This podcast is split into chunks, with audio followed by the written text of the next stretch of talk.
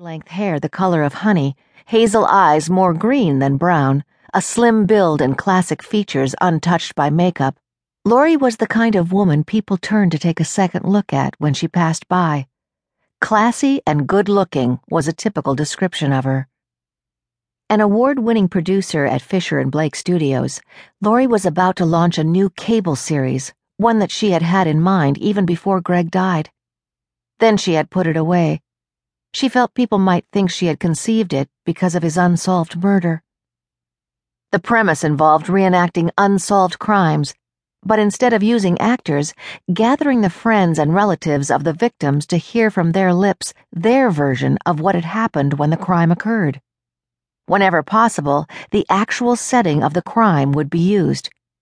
It was a risky venture, with great potential for success and also for chaos.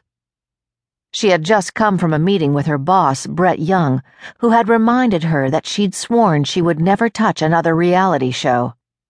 Your last two were expensive flops, Laurie, he said. We can't afford another one. Then he pointedly added, Neither can you.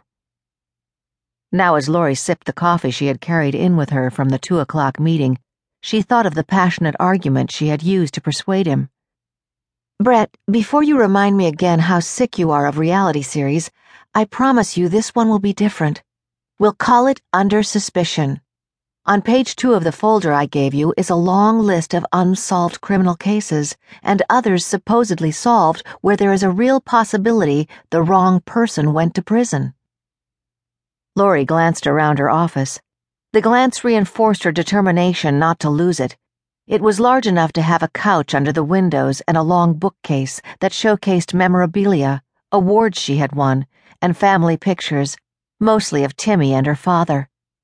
She had decided long ago that her pictures of Greg belonged at home in her bedroom, not here where they would inevitably bring to everyone's mind the fact that she was a widow and her husband's murder had never been solved. The Lindbergh kidnapping is the first on your list, that happened about 80 years ago. You're not planning to reenact that, are you? Brett had asked. Laurie told him it was an example of a crime that people talked about for generations because of its horror, but also because there are still so many lingering questions about the case. Bruno Hauptmann, an immigrant from Germany who was executed for kidnapping the Lindbergh baby, was almost certainly the one who made the ladder that went to the baby's bedroom. But how did he know the nanny went to dinner every night and left the baby alone for 45 minutes at exactly that time? How did Hauptmann know that? Or who told him? Then Laurie told Brett about the unsolved murder of one of the identical twin daughters of Senator Charles H. Percy. It happened at the beginning of his first campaign for the Senate in 1966.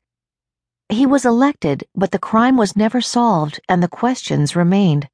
Was the sister who was murdered the intended victim? And why didn't the dog bark if a stranger had entered the house?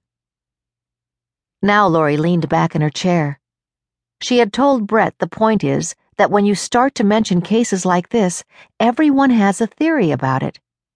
We'll do a reality show about crimes that are anywhere from 20 to 30 years old, where we can get the point of view of the people who were closest to the victim, and I have the perfect case for the first show. The graduation gala, she'd said. That's when Brett got really interested, Laurie thought. Living in Westchester County, he knew all about it. Twenty years ago, four young women who grew up together in Salem Ridge graduated from four different colleges. The stepfather of one of them, Robert Nicholas Powell, gave what he called a graduation gala to honor all four girls. 300 guests, black tie, champagne and caviar, fireworks, you name it. After the party, his stepdaughter and the other three graduates stayed overnight.